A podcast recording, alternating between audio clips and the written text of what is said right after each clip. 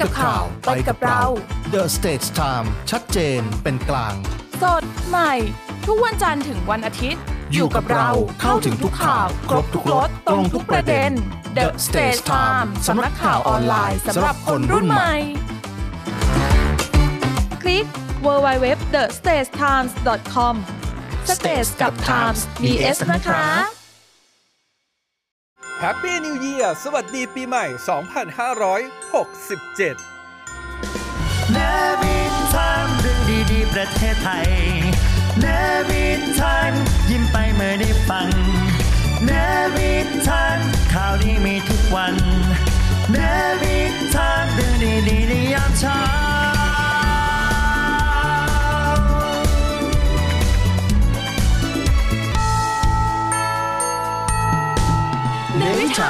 เรื่องดีๆประเทศไทยยามเช้าวันนี้คณะกรรมการน้ำตาลทรายมีการประชุมแล้วก็กำหนดราคาอ้อยขั้นต้นนะครับที่ 1,420 บาทครับต่อ 10 CCS นะครับผมคิดว่าตัวเลขนี้น่าจะเป็นตัวเลขที่น่าจะสูงสุดในประวัติศาสตร์น้ำตาลไทยของราคาอ้อยเลยใช่ของราคาอ้อยเบื้องต้นเลยนะครับเพราะว่า10 CCS ได้มา 1,420 บาทเนี่ย1 CCS เนี่ยทุกๆ1 CCS ที่ชาวไร่ทำดีขึ้นเนี่ยยังได้อีกประมาณสัก90 บาทนะครับแล้วปกติแล้วเนี่ยอ้อยที่ชาวไร่ส่งมาก็มากกว่า10 CCS อยู่แล้วนะครับเพราะฉะนั้นเนี่ยรายได้เนี่ยปีนี้ต้องถือว่ารายได้ค่อนข้างดีนะครับ Voice of Navy เสียงจากทหารเรือร่วมกับ The States Time เสนอรายการ Navy Timeเรื่องดีๆประเทศไทยยามเช้าพบกันกับรายการ Navy Time เรื่องดีๆประเทศไทยยามเช้าวันนี้อยู่กับเราเช้าวันนี้ครับกับผมดีเจสอนอดิศรจันทรวัฒน์ครับผมนะครับอัยราอันราวีนะครับสวัสดีครับท่านผู้ชมที่เคารพครับขอต้อนรับทุกท่านนะครับเข้าสู่ทลกข่าวทลกปัญหานะครับกับผมหยก The Stage Time นะครับสวัสดีนะคะสวัสดีเพื่อนๆทุกคนค่ะอยู่กับปริมนะคะในพบกับปริมคุณชนิดาคุณชรนายอิทธิวัฒน์นะคะช่วงThe Tomorrow มหาชนต้องรู้ครับวันนี้อยู่กับผมวัตโต้วสันต์มนประเสริฐครับสวัสดีครับรายการมั่นใจไทยแลนด์กับผมคณิษฐ์แสงสุพรรณเบบี้บูมภูมิใจวัยเก่าผมอัยราอัลวิทสวัสดีครับต้อนรับเข้าสู่ The Study Time Story นะครับกับผมดนุวัฒน์สาคริกอาจารย์พงษ์พานุเสวตรุณนะครับ Easy Econ นะฮะข่าวสารสาระดีๆชมได้ตลอดวันทุกช่วงเวลาอย่าลืมกดติดตาม YouTube The State Time สำนักข่าวออนไลน์สำหรับคนรุ่นใหม่สเตทกับไทม์มี S นะครับ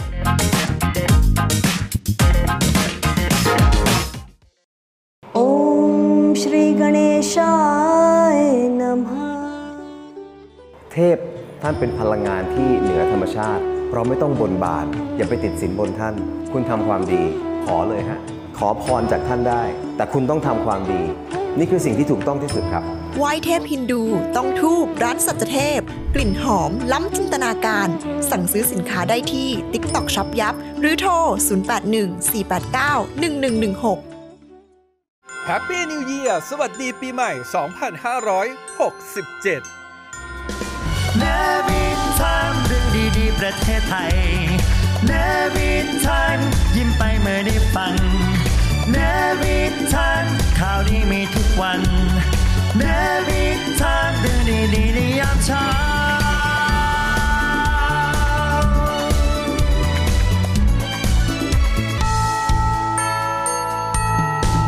Navy Time เรื่องดีๆประเทศไทยยามเช้า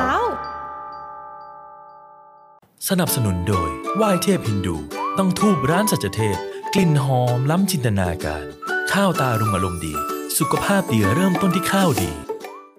สวัสดีครับขอต้อนรับเข้าสู่รายการ The Tomorrow มหาชนต้องรู้นะครับกับผมออโตวสันต์มนประเสริฐครับ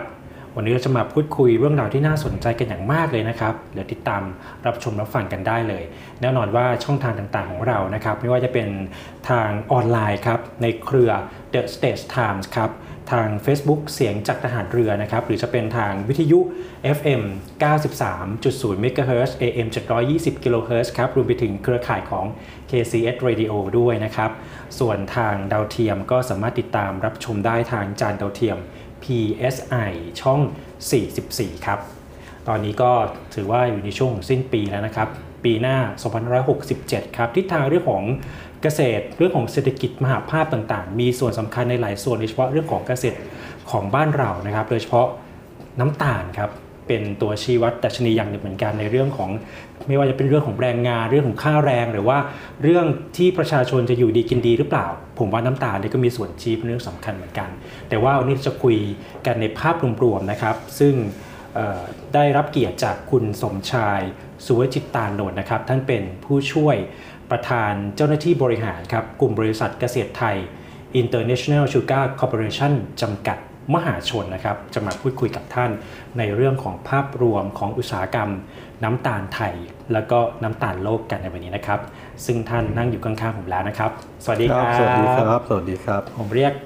ท่านสมชายแล้วกันนะครับครับผมขอบคุณมากเลยที่ให้เกียรติรายการของเรามาพูดคุยกันนะครับในเรื่องของเกษตรจริงๆแล้วเนี่ยผมว่าเป็นส่วนสำคัญที่ขับเคลื่อนเศรษฐกิจของประเทศไทยเลยก็ว่าได้นะครับทั้งในไทยเองหรือว่าการส่งออกต่างๆมากมายในฐานะที่ท่านอยู่ในแวดวงนี้มาอย่างยาวนานเรื่องของน้ำตาลนะครับอยากให้ท่านช่วยเล่าให้ฟังหน่อยว่าตอนนี้ภาพรวมของอุตสาหกรรมน้ำตาลของไทยเองและของระดับโลกตอนนี้เป็นยังไงบ้างครับครับก่อนอื่นก็ต้องเรียนว่าเมื่อฤดูกาลหีบที่แล้วนะครับอุตสาหกรรมน้ำตาลทรายในบ้านเรามีปริมาณอ้อยนะครับเพิ่มขึ้นกว่าปีก่อนเล็กน้อยก็อยู่ที่ประมาณ93ล้านตันนะครับในขณะเดียวกันเนี่ยปริมาณน้ำตาลเนี่ยถือว่าเพิ่มขึ้นเยอะนะครับเรามีน้ำตาลทั้งประเทศเนี่ยประมาณสัก110ล้านกระสอบนะครับหรือว่าประมาณสัก11ล้านตันนะครับซึ่งก็ต้องถือว่าปริมาณค่อนข้างเยอะมากนะครับแล้วก็ประเทศไทยเนี่ยก็ยังเป็นผู้ส่งออกอันดับ2ของโลกรองจากบราซิลนะครับเพราะว่าเรามีน้ำตาลผลิตได้ประมาณสัก11ล้านตันเมื่อฤดูกาลที่แล้วนะครับบริโภคภายในอยู่ประมาณสัก2.5 ล้านตันนะครับเพราะส่วนที่เหลือทั้งหมดเราก็เอ็กซ์พอร์ตทั้งหมดนะครับแล้วก็สิ่งหนึ่งเนี่ยก็ต้องบอกว่าอุตสาหกรรมน้ำตาลทรายเนี่ยเป็นอุตสาหกรรมการเกษตรนะครับมีผู้เกี่ยวข้องหรือผู้ที่มีส่วนได้เสียเนี่ยจำนวนมากนะครับโดยเฉพาะพี่น้องเกษตรกรชาวไร่อ้อยนะครับเกษตรกรชาวไร่อ้อยเนี่ยก็ต้องบอกว่าปีที่ผ่านมาเนี่ยราคาอ้อยก็ขยับปรับตัวขึ้นไปค่อนข้างดีนะครับจากราคาน้ำตาลที่มีการปรับตัวขึ้นนะครับแล้วก็ในขณะเดียวกันเนี่ยเราก็เห็นว่าราคาน้ำตาลทรายขาวส่งออกต่างประเทศเนี่ยราคาเริ่มสูงกว่าราคาจำหน่ายในประเทศบ้านเรานะครับปีที่ผ่านมาราคาจำหน่ายในประเทศบ้านเราเนี่ยกิโลกรัมละประมาณสัก19 ถึง 20 บาทนะครับน้ำตาลทรายขาวก็ประมาณ19 บาทน้ำตาลทรายขาวบริสุทธิ์20 บาทนะครับในขณะที่ราคาเอ็กซ์พอร์ตส่งออกเนี่ยอยู่ประมาณ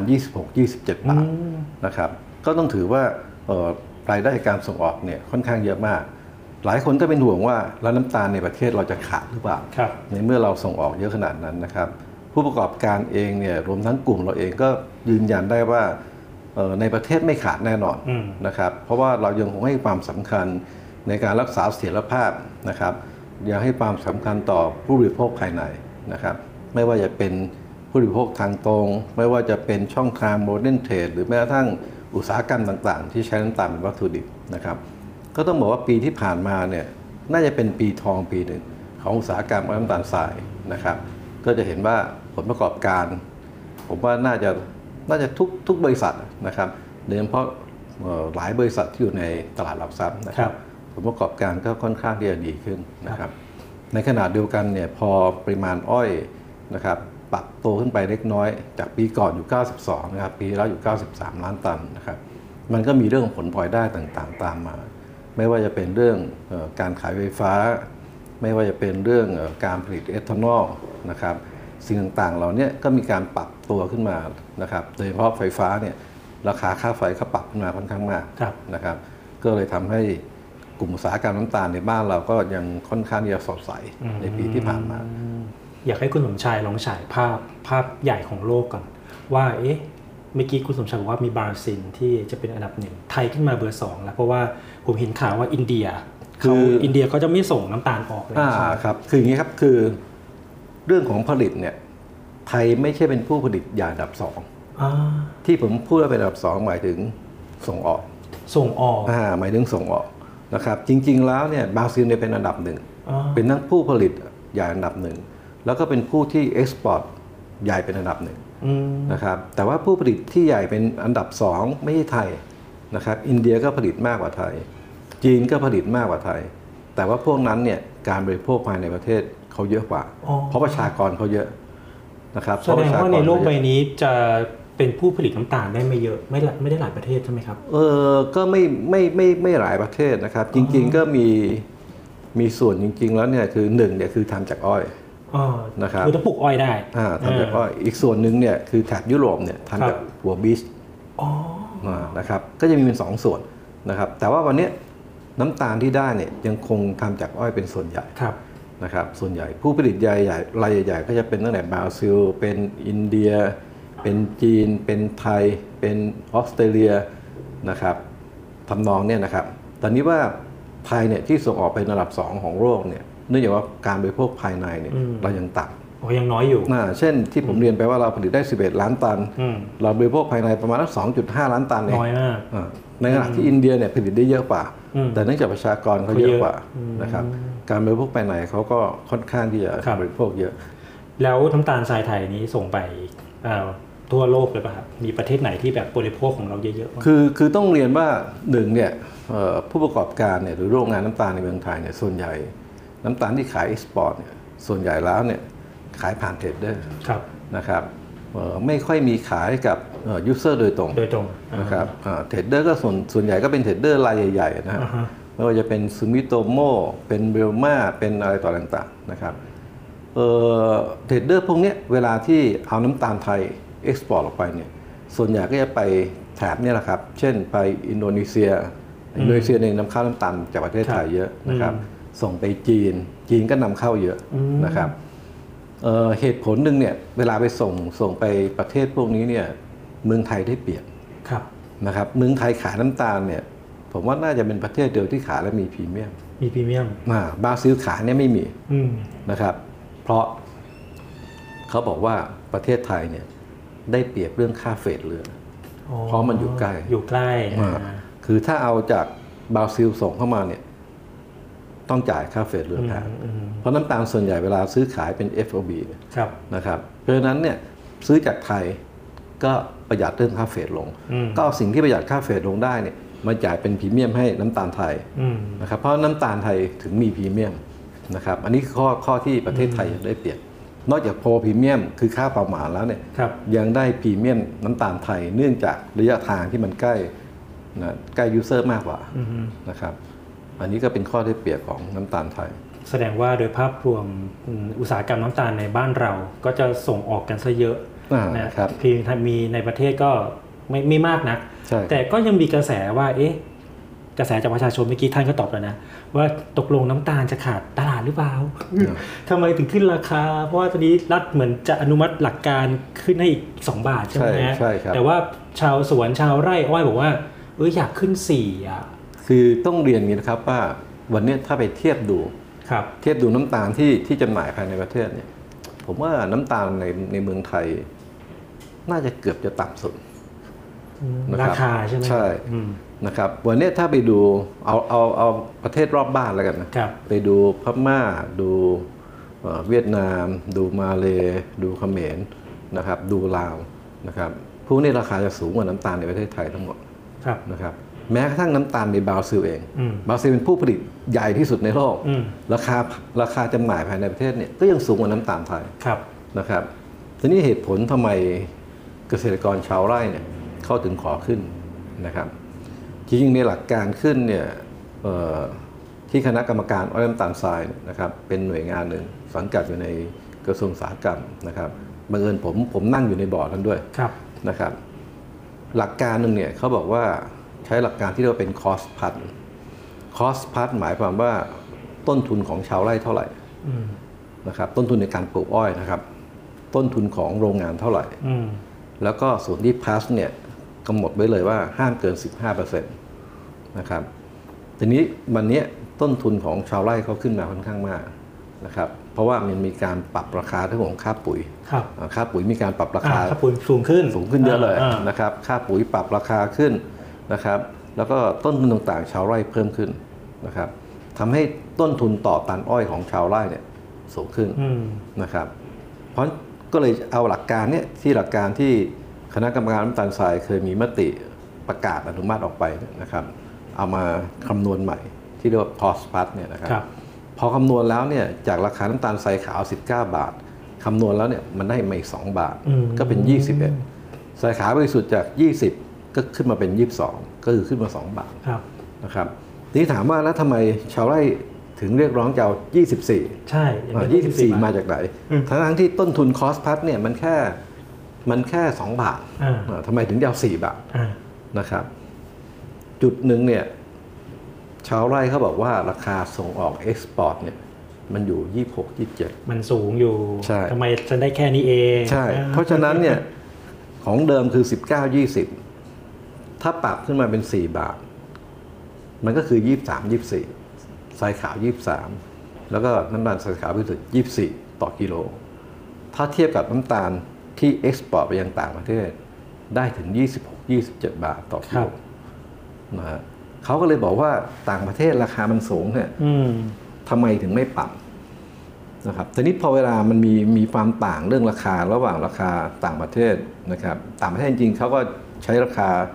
คาลอนดอนไฟนัมเบอร์นะครับกับราคาในประเทศที่มันต่ำเนี่ยปัญหาที่เป็นห่วงเรื่องน้ำตาลขาดเนี่ยข้อที่1คือมีการลักลอบนำน้ำตาลที่ซื้อภายในประเทศเนี่ยลักลอบออกตามชายแดนเพื่อส่งออกไปจะได้เงินเยอะขึ้นใช่เพราะตอนซื้อเนี่ยคือซื้อในราคาที่ต่ำแต่ว่าราคาเอ็กซ์พอร์ตต่างประเทศมันสูงใช่นะครับและโดยเฉพาะราคาเพื่อนบ้านเราเนี่ยนะครับราคาต้องเรียกว่าไปเกือบแตะ30 บาทนะครับมันก็จะมีส่วนหนึ่งที่จะมีเรื่องของการลักลอบนะครับเขาก็เป็นห่วงว่าถ้ามีการลักลอบเนี่ยก็อาจจะทำให้น้ำตาลขาดนะครับส่วนที่2เนี่ยก็ต้องบอกว่ามันมีอุตสาหกรรมบางอุตสาหกรรมนะครับที่มาลงทุนในประเทศไทยแล้วก็รัฐบาลก็ให้สิทธิพิเศษนะครับสิทธิพิเศษหมายความว่าตลอดเวลาในอดีตที่ผ่านมาเนี่ยราคาต่างประเทศส่วนใหญ่แล้วเนี่ยจะต่ำกว่าราคาในประเทศนะครับรัฐบาลไทยให้สิทธิพิเศษว่าอุตสาหกรรมพวกเนี้ยที่ผลิตสินค้าโดยใช้น้ำตาลเป็นวัตถุดิบผลิตแล้วไม่ได้จำหน่ายในประเทศนะครับผลิตแล้วเนี่ยเอาตัวfinished product ส่งออกทั้งหมดยอมให้ใช้สิทธิ์ในการซื้อเป็นน้ำตาล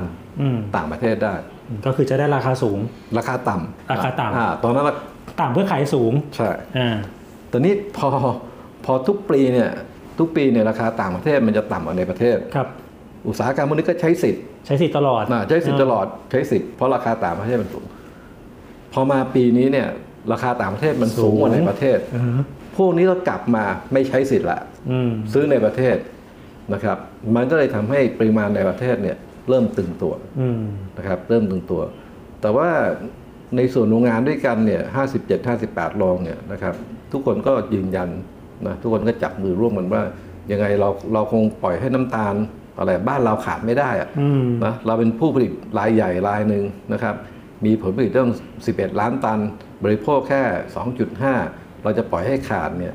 มันคงทำไม่ได้นะครับเพราะฉะนั้นเนี่ยวันนี้ก็ต้องบอกว่าจนมาถึงวันนี้เดือนธันวาคมแล้วเนี่ยน้ำตาลเราไม่ขาดนะครับน้ำตาลเราไม่ขาดนะฮะตอนนี้ถามว่าน้ำตาลที่อยู่ตามเชลฟ์น้ำตาลช่องทางโมเดิร์นเทรดเนี่ยวันนี้หลายคนอาจจะบอกว่าเวลาไปเดินตามห้างน้ำตาลมันเริ่มหาไม่ค่อยได้ผมก็กำลังบอกว่าวันนี้ต้องบอกว่าผมว่ามันวัฒนธรรมหรืออะไรล่ะหรือวิวัฒนาการบ้านเราเนี่ยมันต่างจากเดิมนะครับจากเดิมเนี่ยต้องบอกว่าตามตลาดสดเนี่ยจะมีคนเอาน้ำตาลไปตักขายตวงขายช่างกิโลหนังสติ๊กมัดขายเป็นถุงใช่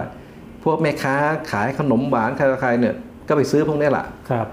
ทีนี้พอมาวันนี้เนี่ยบอกว่าไอ้ราคาเนี่ยไปเดินซื้อตามตลาดสดกับผมไปเดินห้างซื้อเนี่ยพอๆกันมันใกล้เคียงกันไปเดินห้างผมมีแอร์เย็นสบายไม่ต้องร้อนผมไปแล้วผมก็ซื้อสินค้าอื่นได้ด้วย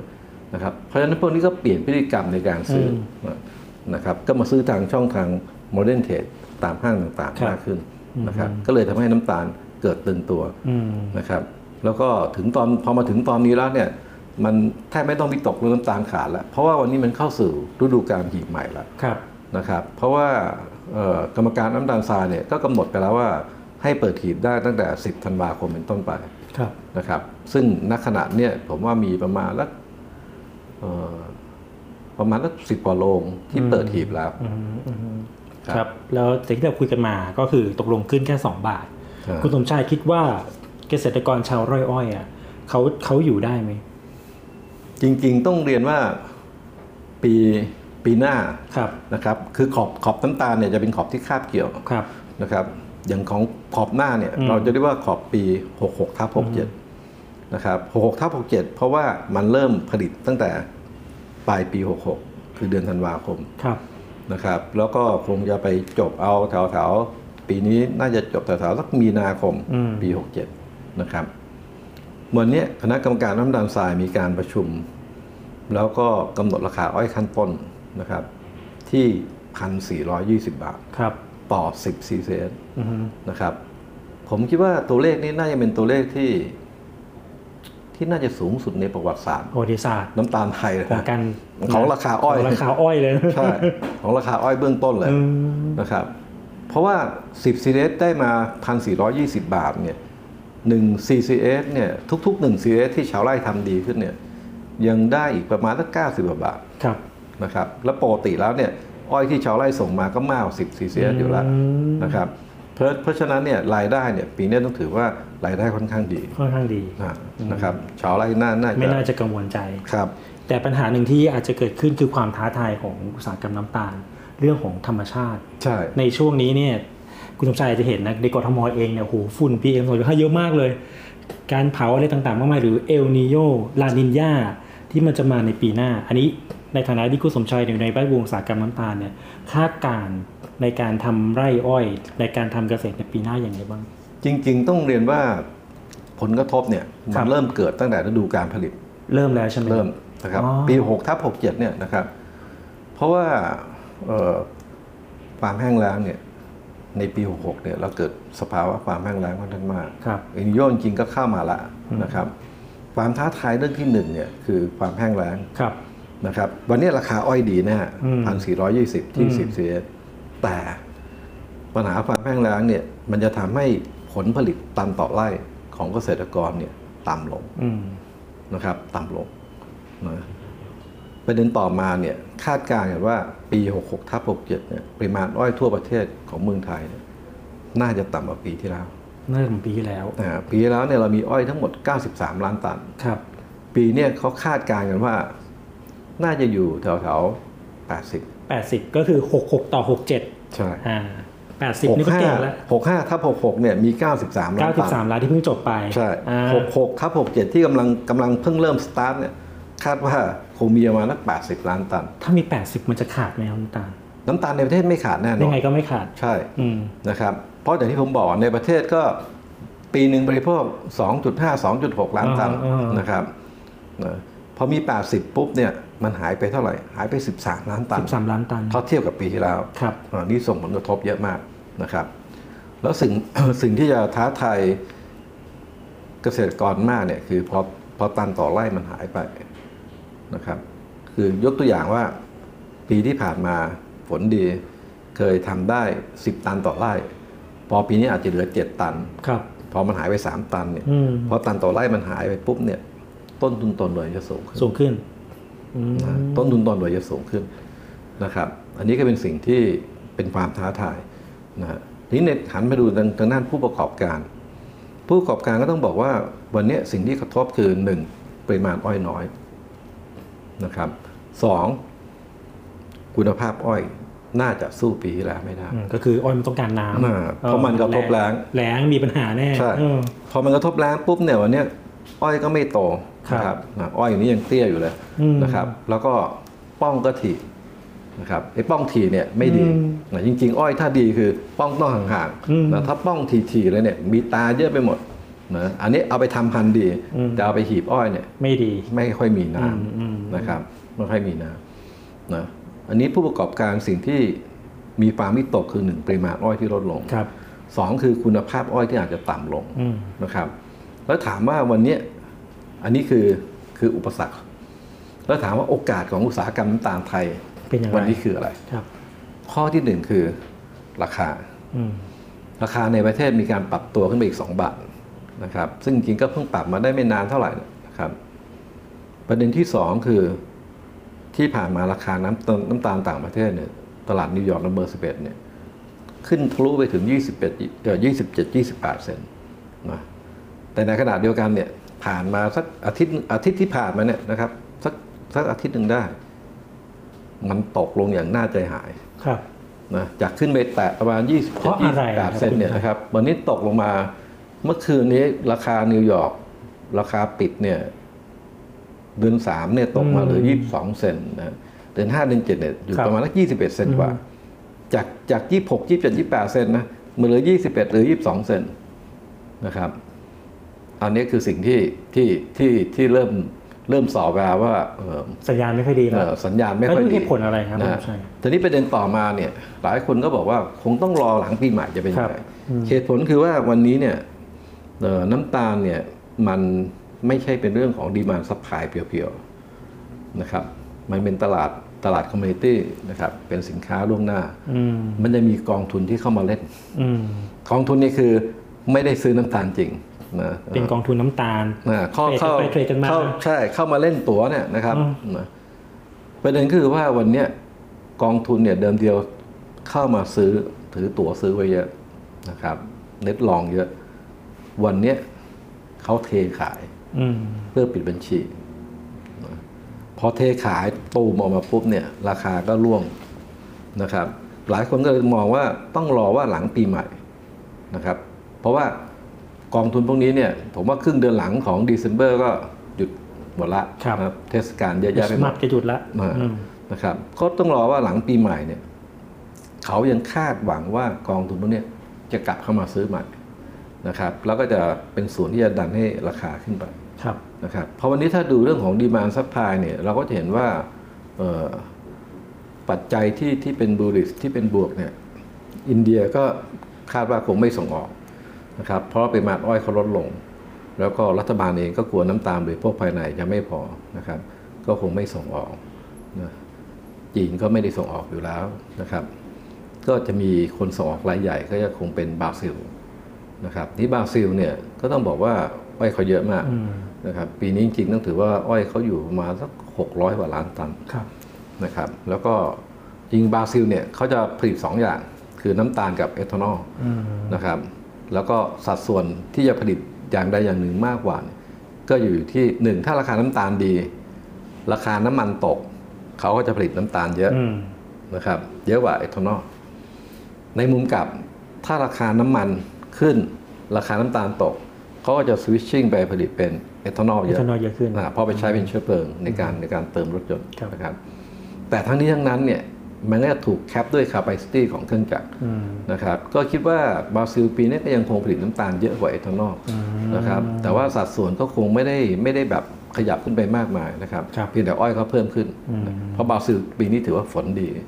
นะครับแต่ในขณะเดียวกันเนี่ยเขาก็เริ่มมีปัญหาเรื่องระบบโลจิสติกส์การขนส่งมีปัญหาเรื่องการขนส่งเพราะบางพื้นที่ก็โดนน้ำท่วมมีปัญหาเรื่องพอร์ตท่าเรือตอนนี้เรือต้องถือว่าโหไปจอดรอเต็มไปหมดรอขนส่งกันมันก็มีเรื่องของค่าบินเรืออะไรต่อต่างๆนะครับอันนี้ก็เป็นส่วนหนึ่งนะครับเพราะฉะนั้นเนี่ยก็ยังคาดหวังว่าวันนี้ปัจจัยใหญ่เป็นเรื่องกองทุนนะครับถ้ากองทุนเนี่ยหลังปีใหม่เปิดมาเนี่ยกลับเข้ามาซื้อเนี่ยผมก็เชื่อว่าราคาน้ำตาลเนี่ยคงกลับขึ้นไปกลับขึ้นมาได้ตามปกตินะครับคงกลับขึ้นไปครับงั้นเดี๋ยวเราพักกันสักครู่หนึ่งครับเดี๋ยวกลับมาคุยกันต่อครับ Happy New Year สวัสดีปีใหม่ 2567 เนวินไทม์เรื่องดีๆประเทศไทยเนวินไทม์ยิ้มไปเมื่อได้ฟังเนวินไทม์ข่าวดีมีทุกวันเนวินไทม์เรื่องดีๆในยามเช้า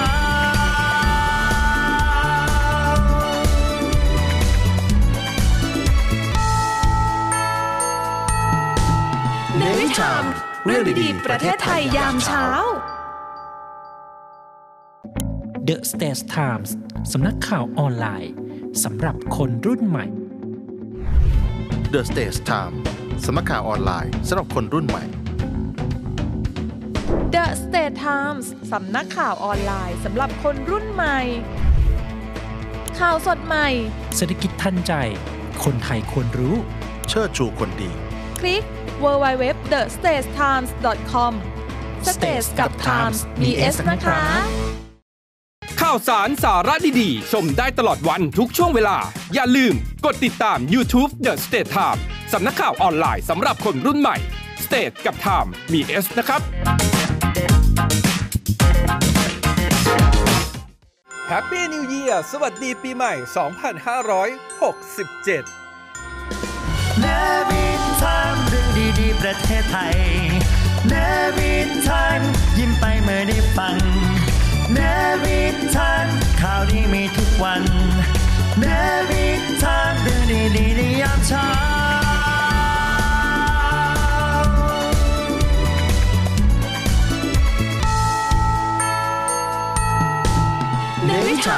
เรื่องดีๆประเทศไทยยามเช้าสนับสนุนโดยไหว้เทพฮินดูต้องทูบร้านสัจเทพกลิ่นหอมล้ำจินตนาการข้าวตารุงอารมณ์ดีสุขภาพดีเริ่มต้นที่ข้าวดีกลับมาอยู่กันต่อนะครับกับรายการ The Tomorrow มหาชนต้องรู้ครับเมื่อกี้เราคุยกันไปช่วงแรกนะครับมาในช่วงที่2ครับมีประเด็นที่น่าสนใจนั่นคือเรื่องของความท้าทายของอุตสาหกรรมน้ำตาลเมื่อกี้เรามองในภาพรวมภาพใหญ่แล้วก็ในภาคธุรกิจด้วยคราวนี้เกษตรกรเองก็ต้องเตรียมรับมือในเรื่องของปรากฏการณ์ที่จะเกิดขึ้นในคาบเกี่ยว6667อย่างที่คุณสมชายได้บอกผมมาว่ามันอาจจะแล้งแล้วล่ะและผลผลิตอ้อยเนี่ยมันจะประมาณสัก80โอ้มันคงจะไม่พอเหมือนปีก่อนๆแล้วแล้วเกษตรกรนะครับที่เขาทำไร่อ้อยครับเขาต้องเตรียมที่จะรับมืออย่างไรหรือโดยงานภาครัฐที่เกี่ยวข้องครับควรจะต้องมีมาตรการอะไรออกมาที่จะเตรียมตัวในเรื่องนี้หรือเปล่าครับคือต้องเรียนอย่างนี้นะครับว่าทางเกษตรกรชาวไร่อ้อยเนี่ยนะครับวันนี้สิ่งที่ให้ความสำคัญมากที่สุดเนี่ยไม่ใช่เรื่องราคาอ้อยครับนะครับแน่นอนละถ้าราคาอ้อยดีอย่างปีนี้ 1,420 ที่ผมเรียนไปเนี่ยนะครับก็จะเป็นสิ่งที่ส่งเสริมทำให้รายได้เกษตรกรมากขึ้นนะครับแต่ไม่ใช่ประเด็นหลักที่เกษตรกรจะให้ความสำคัญในเรื่องนี้ครับสิ่งหนึ่งที่เกษตรกรต้องให้ความสำคัญมากเป็นพิเศษมี2เรื่องเรื่องที่1ทำยังไงที่จะเพิ่มยิวผลผลิตตันต่อไร่ให้สูงขึ้นนะครับเรื่องที่2ทำยังไงที่จะลดต้นทุนการปลูกอ้อยของตัวเองลงนะครับปัจจัยใหญ่ในการทำอ้อยสำคัญที่สุดคือน้ำนี่สิ่งหนึ่งเนี่ยต้องบอกว่าวันนี้ถ้าถามว่าอยากให้ภาครัฐช่วยยังไงไหมนะครับผมก็คิดว่าเรื่องเดียวเลยที่วันนี้เนี่ยเกษตรกรชาวไร่อ้อยอยากให้ภาครัฐช่วยคือเรื่องชลประทานเรื่องน้ำนะครับเมืองไทยเราจะเห็นว่าอยู่ๆเดี๋ยวก็น้ำท่วมแป๊บเดียวแล้งเลยนะอันนี้ช่วงน้ำท่วมมีน้ำไปไหนหมดนะ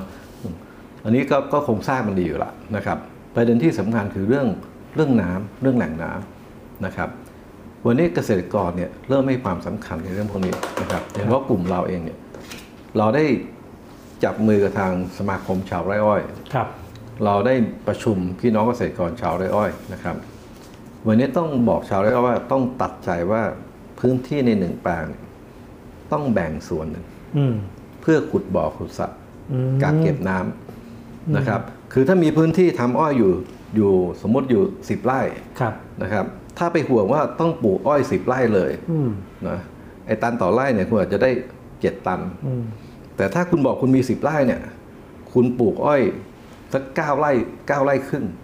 นะอีกครึ่งไร่มาขุดบ่อนะพื้นที่หายไปแต่ตันต่อไร่แทนที่คุณจะได้ 7-8 ตันคุณได้10ตัน11ตันนะครับซึ่งมันจะได้มากกว่า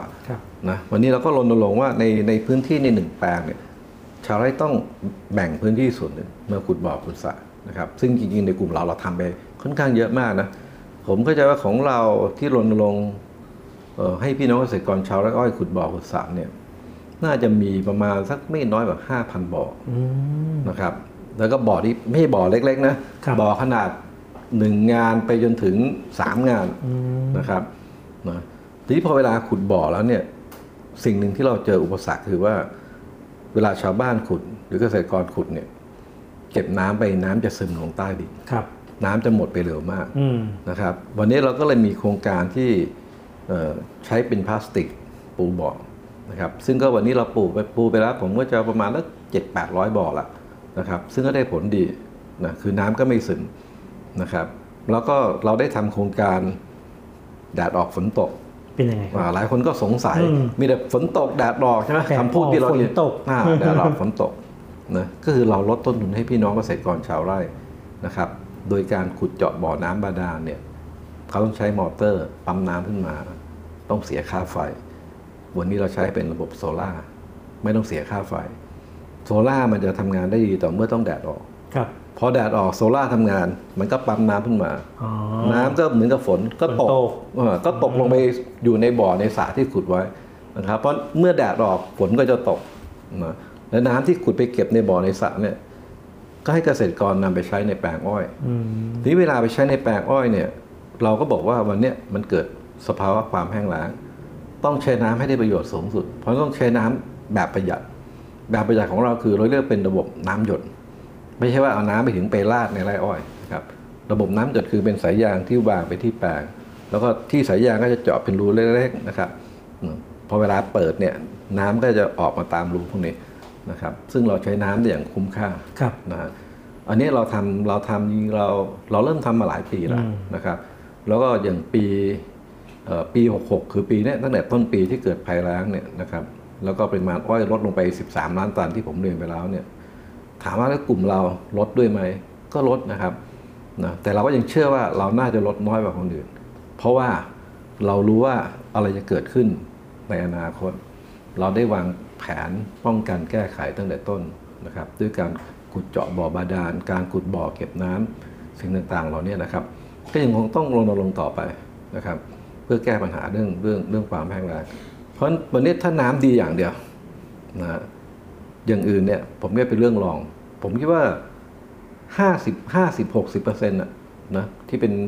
ปัจจัยหลักเนี่ยคือเรื่องน้ำครับนะครับก็แสดงว่าตอนนี้ทางเคทิสเองก็รณรงค์ชาวเกษตรกรไร่อ้อยที่ตอนนี้ก็คือเริ่มทำแบบนี้ละเพราะมันต้องทำก่อนล่วงหน้าปีหน้าใช่ไหมครับเหมือนกับท่านเอานวัตกรรมบวกเทคโนโลยีเข้าไปให้กับชาวบ้านและผลตอบรับของชาวบ้านเป็นยังไงบ้างครับก็ผลตอบรับดีมากเลยนะครับดีมากนะอย่างบ่อพลาสติกเนี่ยพอเราทำให้เห็นปุ๊บเนี่ยคือปกติเวลาเขาสูบน้ำบาดาลมาใส่ในบ่อน้ำยังไม่ทันใช้เลยแป๊บเดียวคือน้ำยุบไปครึ่งบ่อแล้วมันซึมไปหมดนะครับพอเราเอาพลาสติกมาปูเนี่ยก็น้ำก็ยังคงอยู่นะครับและในขณะเดียวกันเนี่ยเราก็หาทางลดต้นทุนที่โครงการที่ผมเรียนไปดาดฝนตกนะครับใช้ระบบโซล่าเข้ามาแล้วก็การลงทุนก็ต่ำนะครับแล้วก็ยังมีหน่วยงานภาครัฐที่สนับสนุนเรื่องระบบโซล่านะครับเพียงแต่ว่าวันนี้เนี่ยสิ่งที่น่าเสียดายคือบ้านเราเนี่ยผมต้องบอกว่าจริงๆน้ำก็ยังเยอะนะครับแม่น้ำต่างๆลำคลองต่างๆในช่วงหน้าฝนนะครับคือแล้งยังไงก็ยังมีช่วงหนึ่งที่เป็นช่วงหน้าฝนนะช่วงหน้าฝนเนี่ยผมว่าปริมาณน้ำก็ยังเยอะพอสมควรแต่ว่ามันน่าเสียดายที่เราก็อย่างที่ทราบกันอยู่ว่าเดี๋ยวถึงเวลามีข่าวน้ำท่วมแป๊บเดียวข่าวแล้วน้ำไปแรงแล้วก็คือน้ำเราก็ปล่อยลงทะเลไปหมดนะเหมือนคุณสมชายบอกว่าจริงๆต้องให้ความรู้เกี่ยวกับให้กับเกษตรกรได้เข้าใจไทมิ่งในช่วงเวลาที่เขาจะต้องทำอะไรต้องเตรียมความพร้อมตลอดอันนี้ประสานกับภาครัฐด้วยในช่วงที่ผ่านมาเคยมีโครงการที่ภาครัฐเองก็คืออยากจะทำเป็นโมเดล BCG ครับตรงนี้นะครับทางเคทิสเองเนี่ยเข้ามาร่วมมือกับภาครัฐมีการร่วมในโมเดลนี้บ้างไหมครับจริงๆในอุตสาหกรรมของเราเองในกลุ่มเคทิสเนี่ยนะครับต้องบอกว่าผมยังคิดว่าผมน่าจะเป็น BCG ก่อนที่จะมีนโยบายภาครัฐออกมาด้วยซ้ำสัก 2-3 ปีที่แล้วนะอย่าง BCG มันก็คือพวกBio Economy นะครับCircular Economy Green Economy นะครับนะอย่างของเราเนี่ยก็ผมเรียนอย่างนี้ครับว่าของเราเนี่ยเป็นเหมือนกับ Zero Waste เลยนะครับในอ้อย1ต้นเริ่มต้นจากอ้อยนะที่เกษตรกรปลูกอ้อยเขาส่งมาให้เรามาผลิตเป็นน้ำตาลนะครับพอผลิตเป็นน้ำตาลได้โปรดักต์มาตัวนึงละตัวที่เป็นบายโปรดักต์นะครับเราจะมีเรียกว่าเป็นกากน้ำตาลหรือโมลาสเราก็เอาไปทำเอทานอลนะครับไป ไปทำเอทานอลนะครับก็เป็นไบโอละการทำเอทานอลก็จะมีน้ำสเปนวอตหรือน้ำกากสาบออกมาจากกระบวนการทำเอทานอลนะครับเราก็เอาไปหมักในบ่อทำเป็นแก๊สชีวภาพนะครับแล้วก็เอาแก๊สชีวภาพเอากลับมาใช้เป็นเชื้อเพลิงนะครับส่วนตัวบาก๊าซหรือตัวชานอ้อยที่ได้จากการผลิตน้ำตาลเราก็ไปเป็นเชื้อเพลิงในการผลิตกระแสไฟฟ้าซึ่งเป็นพลังงานไฟฟ้าสะอาดนะครับไฟฟ้าชีวมวลแล้วก็ขายไฟเข้าสู่กิจให้กับ PA ให้กับอีกัดบาก๊าซหรือชานอ้อยส่วนหนึ่งเราก็แบ่งมาทำเพามาทำเยื่อกระดาษจากชานอ้อยนะครับเราก็ไปช่วยเรื่องการลดการตัดไม้ทำลายป่านะครับแม้ทั้งยูคาเองเนี่ยถึงแม้วันนี้เนี่ยเราบอกไม่ตัดป่าเป็นป่าปลูกก็ทำให้สภาพดินเสียนะครับเราก็ไปลดการตัดไม้ทำลายป่าพอเราทำเป็นเยื่อแล้วนะครับเป็นเยื่อกระดาษแล้วนะครับเยื่อกระดาษเนี่ยก็ต้องเอาไปเป็น raw mat ในการผลิตกระดาษไปการทำอะไรต่อวันนี้เนี่ยเราก็เพิ่มมูลค่าโดยเอาเยื่อกระดาษไปผลิตเป็นบรรจุภัณฑ์เพื่อสิ่งแวดล้อมคือพวกนี้ครับในแบรนด์ชามเม่เนี่ยชามเม่ในแบรนด์ชามเม่จานที่เราไว้กินงานเลี้ยงปีใหม่อะไรอย่างนี้ใช่ไหมครับชานอ้อยอย่างนี้ใช่ไหมครับใช่ครับเนี่ยครับคือพวกนี้ครับพวกนี้นะครับอันนี้ก็คือมาเยื่อกระดาษทำจากเยื่อกระดาษจากชานอ้อยนะครับก็คือตัวชานอ้อยจะเห็นไหมว่าอ้อยหนึ่งต้นเอามาทำน้ำตาลนะได้โมลาสเอาไปทำเอทานอลนะครับเอทานอลเนี่ยเราทำได้3เกรดนะครับเราสามารถทำเป็น drinking grade ได้เป็น fuel grade เป็น industrial grade แต่ว่า drinking grade เราไม่ได้ทำนะครับ drinking grade นี่คือเอาไปทำเหล้านะเราไม่ได้ทำเราทำเป็น fuel grade ส่วนใหญ่คือไปใช้เป็นเชื้อเพลิงกับรถยนต์นะครับกากของเสียคือน้ำกากสาที่ได้จากกระบวนการผลิตเอทานอลเราไปผ่านกระบวนการหมักด้วยบ่อไบโอแก๊สได้เป็นแก๊สชีวภาพออกมาเอาไปใช้เป็นเชื้อเพลิงในขณะเดียวกันเนี่ยนะครับตอนที่เกิดโรคระบาดโควิด -19 ใหม่ๆนะครับตอนนั้นนี่ต้องบอกว่าให้แอลกอฮอล์สำหรับทำความสะอาดมือเนี่ยราคาพุ่งปี๊ดเลยนะครับตอนนั้นขึ้นไปถึงโอ้โหผมว่าลิตรหนึ่งขึ้นไปถึงลิตรหนึ่งตั้ง 500-600 บาทนะเราก็บอกโอ้อย่างนี้ประชาชนจะอยู่ยังไงนะครับเราก็บอกว่าถ้าอย่างนั้นเราต้องเอาเอทานอลของเราบางส่วนเอามาผลิตนะครับพอเรามาผลิตแล้วเนี่ยเราขาย5ลิตร300ลิตรละ60 บาทนะครับมันก็เลยทำให้ของไม่ขาดตลาดพอของไม่ขาดตลาดเนี่ยผู้ผลิตรายอื่นที่โกงราคาขึ้นไปเยอะเนี่ยก็ต้องปรับราคาลงมานะครับนะแล้วก็เราก็ขายภายใต้ในแบรนด์ของเคนะเนี่ยครับที่เราผมเคยเห็นในเซเว่นอันนี้ตอนที่เกิดปัญหาโควิด -19 ใหม่ๆเนี่ยเราได้จับมือกับทางเซเว่น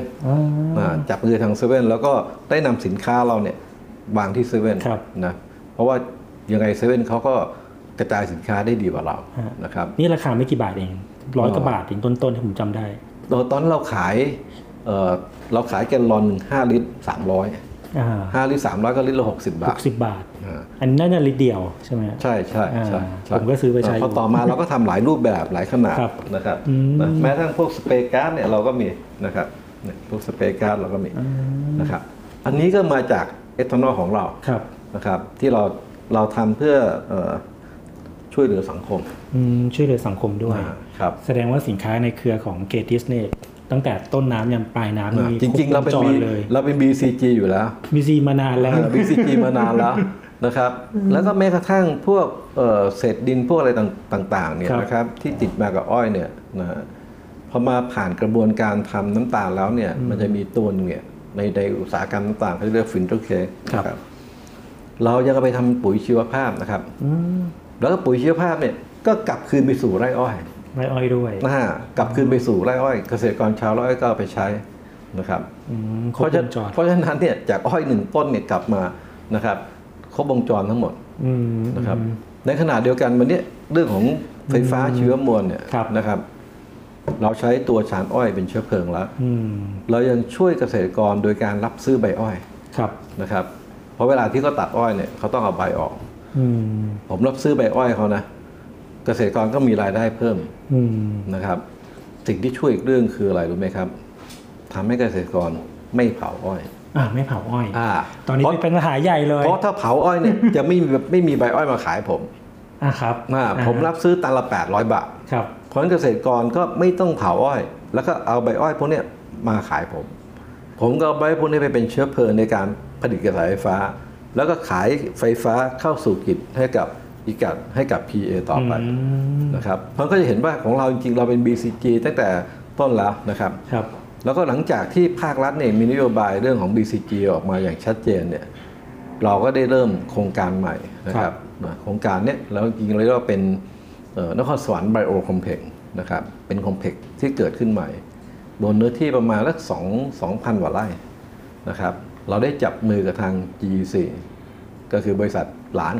ของปตท.นะครับทำโรงงานที่ขีบอ้อย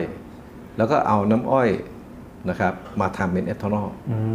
นะครับซึ่งณขณะนี้เราได้COD ไปเรียบร้อยละ COD ไปสัก2 ปีที่แล้วละปีที่แล้วก็ขีบอ้อยประมาณ300,000 กว่าตันนะครับโดยเอาอ้อยไปทำเป็นเอทานอลนะครับไปทำเป็นเอทานอลแล้วก็โรงนี้ก็มีขายไฟนะครับมีกำลังผลิตไฟฟ้าประมาณสัก78 เมกะวัตต์ก็ถือว่าใหญ่นะครับแล้วก็ขายไฟเข้าสู่กิจเหมือนกันนะครับตอนนี้ถามว่ามันไม่ได้จบอยู่แค่นี้เพราะว่าในส่วนที่เราเป็นนวัตกรรมไบโอคอมเพล็กซ์เนี่ยเราตอบโจทย์ตอบสนองกับทางภาครัฐเนี่ยนะครับเราได้มีการเชิญทางผู้ลงทุนต่างๆมาลงทุนในคอมเพล็กซ์นะครับวันนี้จะมีบริษัทเนเจอร์เวิร์กจริงเป็นบริษัทในอเมริกานะครับเนเจอร์เวิร์กทำอะไรเนเจอร์เวิร์กทำไบโอพลาสติกที่ย่อยสลายได้นะครับวันนี้เนเจอร์เวิร์กได้มาลงทุนในนครสวรรค์ไบโอคอมเพล็กซ์นะครับแล้วก็ในส่วนของเราเองนอกจากเราทำเรื่องการหีบอ้อยมาทำเอทานอลแล้วเนี่ยณขณะนี้เราขึ้นเฟส2อยู่นะครับก็คือเราทำพวกprovider infrastructure นะครับเพื่อรองรับเนเจอร์เวิร์กที่ได้มาลงทุนนะครับเราจะซัพพอร์ตเขาทั้งหมดเลยไม่ว่าจะเป็นเรื่องของระบบ waste water treatment ระบบเรื่องของการรีเมลน้ำตาลระบบเรื่องของสตรีมเรื่องของไฟฟ้าต่างๆนะครับพูดง่ายว่าเนเจอร์เวิร์กนี่คุณสร้างโรงงานอย่างเดียวนะครับเพื่อผลิตตัวไบโอพลาสติกนะครับส่วนไอ้ฟลายซิตี้ต่างๆนี่ไม่ต้องทำอะไรเลยหิ้วกระเป๋ามาก็โอเปเรตได้เลยแล้วรอแมทที่เขาใช้น้ำตาลทรายดิบในการทำไบโอพลาสติกนะครับเพราะฉะนั้นพอใช้น้ำตาลทรายดิบเนี่ยเราก็มีโรงงานน้ำตาลเกษตรไทยอยู่ใกล้ๆระยะทางห่างประมาณสักกิโลกว่าแล้วก็ซัพพอร์ตเขาได้ทั้งหมดสะดวกด้วยครับไม่น่าเชื่อเลยนะครับคุณสมชายว่าน้ำตาลหรืออ้อยเนี่ยมันสามารถมาทำอะไรต่ออะไรได้เยอะมากเลยและเป็นเทคโนโลยีเป็นเรื่องของพลังงานที่มันสะอาดด้วยดีต่อสิ่งแวดล้อมที่จะหากในอนาคตนะครับใช่ครับโอ้โหแล้วที่ผ่านมาครับอยากสอบถามเรื่องของผลประกอบการของทางเคทิสเป็นยังไงบ้างครับที่เพิ่งปิดไปเดือนก็ที่เพิ่งปิดเยเอ็นไปครับเมื่อเซปเทมเบอร์ที่ผ่านมาครับจริงผลประกอบการของเราก็ในส่วนงบคอนโซลเราก็กำไรประมาณสัก1,900 กว่าล้านครับนะครับถ้าเทียบกับปีก่อนก็ขาดทุน800 กว่าจากขาดทุน800 กว่าเนี่ยเราโดดขึ้นมากำไร1,900 กว่าก็น่าจะเพิ่มขึ้นประมาณ300 กว่า%โดยประมาณแสดงว่าอย่างที่คุณสมชายบอกว่าอ้อยน่าจะดีที่ผ่านมาใช่คือหนึ่งกันดียิวดีแล้วก็ที่สำคัญคือราคาดีด้วยทีนี้ราคาเนี่ยมันไม่ดีแค่ราคาน้ำตาลราคาไฟฟ้าก็ดี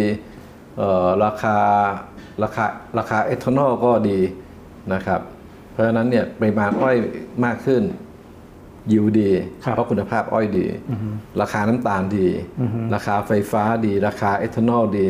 นะครับมันก็ส่งเสริมทำให้อย่างเป็นเชิงบวกหมดเลยเป็นเชิงบวกหมดเลยก็เลยทำให้มีกำไรเยอะมากกว่าสมควรเลยทีเดียวนะแล้วเป้าหมายในปีหน้าล่ะครับไม่ทราบว่าคือปีนี้นิติครับปีที่ผ่านมาจริงเราก็ประกาศการจ่ายดิวิเดนด์นะประกาศจ่ายดิวิเดนด์ไป10 สตางค์10 สตางค์นะครับส่วนของปีหน้าเนี่ยก็ต้องบอกว่าสิ่งนี้ impact ผมได้เรียนไปแล้วว่าคือเรื่องของปริมาณอ้อยนะครับอันนี้ไม่ใช่ impact แค่เฉพาะกลุ่มเคทิสนะครับ impact ทั้งประเทศนะครับแต่ที่ผมเรียนไปแล้วว่ากลุ่มเคทิสเนี่ยน่าจะ impact น้อยกว่าคนอื่นเพราะว่าเรารู้ว่าอะไรจะเกิดขึ้น เรารู้ว่าอะไรจะเกิดขึ้นเรารู้ว่าภัยร้ายจะเกิดขึ้นเราได้มีการเตรียมการไว้ล่วงหน้าในการรองรับนะครับเพราะสิ่งที่ Impact กับกลุ่ม KTX เนี่ยน่าจะน้อยกว่าคนอื่นนะครับแต่ถึงอย่างไรก็ตามก็คงมีผลกระทบหน้านะทั้งปริมาณอ้อยที่ลดลงและคุณภาพอ้อยที่อาจจะแย่ลงนะครับแต่ปัจจัยที่ยังเป็นบวกเนี่ยหนึ่งก็คือเรื่องราคาน้ำตาลนะครับช่วงราคาที่มันวิ่งขึ้นไปสูงๆเนี่ย27-28 เซนต์เนี่ยเราเองก็ขายน้ำตาลออกไปส่วนหนึ่งแล้วนะครับเพราะวันนี้ถึงแม้ราคาจะตกลงมาบ้างเนี่ยก็ยังคาดหวังว่าหลังปีใหม่เปิดมาน่าจะดีขึ้นก็น่าจะดีดกลับขึ้นไปนี่คือในราคาในตลาดโลกในราคาตลาดโลกเพราะเราส่งออกตลาดโลกค่อนข้างเยอะกว่าในประเทศใช่แค่กังวลเรื่องของวัตถุดิบนั่นแหละเองว่าผลิตได้เพียงพอหรือเปล่าในการผลิตนะครับแล้วกิจกรรมเห็นทาง KTX เองเนี่ยทำกิจกรรมเพื่อสังคมเยอะมากเลยนะครับมีโปรเจกต์อะไรใหม่ๆที่ทำเพื่อประเทศไทยคนไทยหรือเกษตรกรไทยบ้างไหมครับจริงๆต้องเรียนว่าบางทีหลายคนไม่รู้นะว่าเหมือนนี้คือต้องบอกว่าเกษตรกรบ้านเราเนี่ยพอเด็กรุ่นใหม่ไม่ค่อยอยากทำเอาเด็กรุ่นใหม่นะเด็กรุ่นใหม่ที่โอ้โหไปเรียนจบมานะจบตรีจบโทจบด็อกเตอร์มาพอบอกให้มาเป็นเกษตรกรเนี่ยเด็กรุ่นใหม่ต้องการรวยเร็วเงินเร็วๆรวยเร็วแล้วสบายด้วยไม่ต้องลงแรงเยอะไม่ใช่ทำงานหนักนะไม่ใช่ทำงานหนักแล้วรวยต้องรวยเร็วแล้วทำงานสบายด้วยนะครับวันนี้เราได้ทำโครงการที่เป็นทายาทเท่าแก่น้อยเราเพื่อให้เด็กรุ่นใหม่เห็นว่าทำอ้อยเนี่ยคุณรวยได้ครับคุณรวยได้นะน่าจะโครงการนี้น่าจะเป็นรุ่นที่3 ที่ 4ละเป็นยังไงครับรายละเอียดคือว่าเราได้คัดลูกหลานชาวไร่ที่ไม่อยากจะทำอ้อยนะครับที่จบมาสูงเนี่ยให้มาเข้าสู่โครงการนี้แล้วเราการันตีเลยว่ารวยได้นะครับตอนนี้ทำแล้วเนี่ยเขารวยได้จริงๆรวยได้เพราะอะไรหนึ่งเพิ่มผลผลิตตันต่อไร่อย่างที่ผมบอกว่าราคาเป็นเรื่องร้องถ้าตันต่อไร่คุณได้ถึงสูงลดต้นทุนและพวกเด็กรุ่นใหม่เนี่ยยอมรับฟังเรื่องวิชาการถ้าพวกรุ่นเก่าเนี่ยก็จะบอกว่าบรรพบุรุษทำมาแบบนี้ตามนั้นอันนี้เด็กรุ่นใหม่จะมีหลักวิชาการนิดนึงมีหลักวิชาการเพราะฉะนั้นเวลาเอาเรื่องวิชาการไปคุยเขาด้วยเหตุและผลเนี่ยเขาจะรับฟังแล้วก็เอาไปปฏิบัตินะครับมันก็จะส่งผลพอส่งผลปุ๊บเนี่ยพวกนี้จะเป็นต้นแบบให้ชาวไร่อื่นๆเข้ามานะเข้ามาดูนะครับอันนี้ก็เป็นสิ่งที่เราได้ทำนะแล้วก็นอกจากนั้นเนี่ยต้องบอกว่าวันนี้เนี่ยสิ่งที่เราช่วยเหลือสังคมนอกจากตัวเรื่องของแอลกอฮอล์นะครับพวกนี้แล้วเนี่ยวันนี้ต้องบอกว่าธุรกิจที่เราคาดหวังหรือเรากำลังเดินต่อเนี่ยในอนาคตเนี่ยวันนี้เรากำลังมุ่งไปที่ในเรื่องของ health safety กับเรื่องของ environmental นะครับก็เห็นว่าโครงการพวกนี้นะครับดีต่อสิ่งแวดล้อมรวมถึงหลอดกระดาษเพื่อสิ่งแวดล้อมเพื่อสุขภาพผู้บริโภคนะครับเพราะวันนี้ถ้าใช้โฟมใช้พลาสติกเนี่ยพวกนี้มีสารที่ก่อให้เกิดมะเร็งนะครับแล้วก็ทำลายสิ่งแวดล้อมเรามุ่งเน้นไปที่พวกนี้นะครับแล้วก็สิ่งที่สำคัญคือวันนี้ต้องบอกว่าเราให้การสนับสนุนเต็มที่นะครับไม่ว่าจะเป็นชุมชนรอบข้างนะในยามที่เกิดภัยแล้งเนี่ยสิ่งที่ชาวบ้านต้องการมากคือน้ำนะผมนี่ต้องเอาน้ำไปเติมต้องบอกว่าน้ำประปาหมู่บ้านเนี่ยโอ้หลายหมู่บ้านเลยแต่ว่าทางเคที่ตัวเองแบบเอาน้ำไปเติมให้เลยผมไปเติมให้เลยเติมในสระใหญ่ๆปีนึงต้องเป็นล้านคิวอ่ะเพื่อให้เขาไปทำน้ำประปาแล้วเท่านั้นยังไม่พอไอ้พวกที่อยู่ไกลหน่อยเนี่ยผมต้องเอารถน้ำเนี่ยวิ่งไปส่งตามบ้านนะฮะนั่นก็คือเราก็ต้องทำเพื่อสังคมเพื่อชุมชนนะครับโอ้สุดยอดมากเลยสุดท้ายแล้วนะครับอยากให้ท่านฝากคติสอนใจนิดนึงเมื่อกี้ผมได้คลิกไอเดียที่ท่านบอกว่าจะให้ลูกหลานเกษตรกรคุณรุ่นใหม่มาทำเนี่ยท่านมีแนวคิดในการบริหารบริษัทมหาชนนี้ยังไงครับให้เติบโตได้แบบ 300-400% อย่างเงี้ยครับจริงๆต้องเรียนนะครับว่าวันนี้พอเราไม่ได้เป็น private company นะพอการที่เป็นมหาชนเนี่ยสิ่งที่เราต้องคิดอันดับแรกเลยคือผู้มีส่วนได้เสียนะครับโดยเฉพาะนักลงทุนทั้งหลายต้องถือว่าเขาให้ความเชื่อมั่นเราเขาศรัทธาเรานะเขาถึงมาซื้อหุ้นมาถือหุ้นที่เรานะครับเพราะฉะนั้นเนี่ย เราต้องให้ความสำคัญเรื่องพวกนี้นะครับแล้วก็คงต้องหาแนวทางทุกอย่างที่จะต้องสร้างผลประกอบการขึ้นมาให้เป็นบวกนะครับเพราะว่าจริงๆแล้วเนี่ยตั้งแต่ก่อนเราเข้าตลาดแล้วเราเขียนไว้ค่อนข้างชัดว่าดีวิเดนเราต้องจ่ายเท่าไหร่ยังไงนะครับอันนี้คือสิ่งที่เราคิดว่าต้องตอบสนองคืนสู่นักลงทุนนะครับที่เขามีความศรัทธากับเราอีกส่วนหนึ่งเนี่ยก็ต้องยอมรับว่าวันนี้หลายอย่างที่เราได้จากสังคมนะก็คงต้องมีแนวทางที่ต้องตอบคืนสู่สังคมนะครับเพราะฉะนั้นเนี่ยในการทำธุรกิจเนี่ยเพื่อให้มันตอบสนองกับผู้ที่มีส่วนได้เสียได้ครบทั้งหมดจริงๆเมื่อจะเป็นนักลงทุนเป็นชุมชนสังคมแม้ทั้งพนักงานเรานะครับนั่นก็คือว่าต้องทำให้ธุรกิจมีผลประกอบการที่เป็นบวกหรือมีกำไรนะครับเพราะถ้าผลประกอบการขาดทุนมันคงทำสิ่งต่างๆเหล่านี้ได้ยากขึ้นนะครับได้ยากขึ้นนะครับเพราะฉะนั้นวันนี้เราก็พยายามที่จะต้องดูทุกอย่างแล้วก็เก็บทุกอย่างนะครับแม้ทั้งเรื่องการใช้จ่ายในบริษัทเนี่ย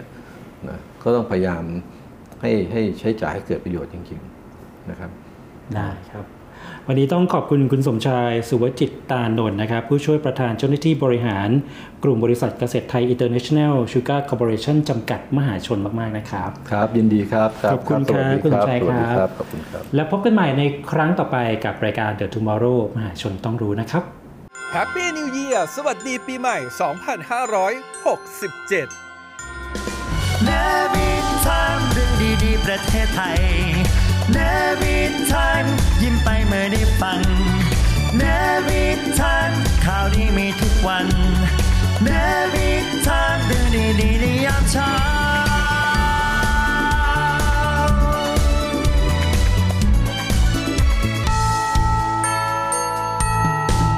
Navy Time เรื่องดีๆประเทศไทยยามเช้า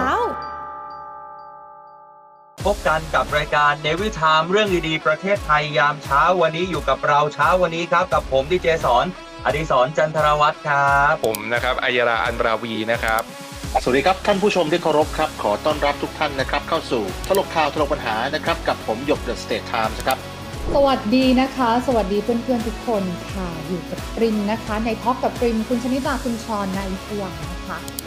ช่วงThe Tomorrow มหาชนต้องรู้ครับวันนี้อยู่กับผมออโต้วสันต์มนต์ประเสริฐครับสวัสดีครับรายการมั่นใจไทยแลนด์กับผมคณิษฐ์แสงสุพรรณเบบี้บูมภูมิใจวัยเก่าผมอัยราอลวิทสวัสดีครับต้อนรับเข้าสู่ The Study Time Story นะครับกับผมดนุวัฒน์สาคริกอาจารย์พงษ์พานุเสวตรุณนะครับ Easy Econ นะฮะข่าวสารสาระดีๆชมได้ตลอดวันทุกช่วงเวลาอย่าลืมกดติดตาม YouTube The State Time สำนักข่าวออนไลน์สำหรับคนรุ่นใหม่สเตทกับไทม์มี S นะครับ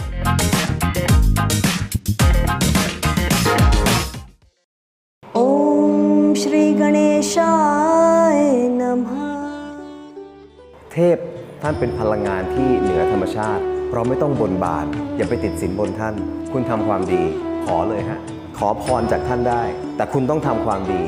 นี่คือสิ่งที่ถูกต้องที่สุดครับไหว้เทพฮินดูต้องธูปร้านสัจเทพกลิ่นหอมล้ำจินตนาการสั่งซื้อสินค้าได้ที่ TikTok Shop ยับหรือโทร0814891116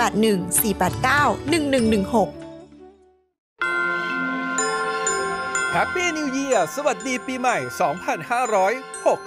2567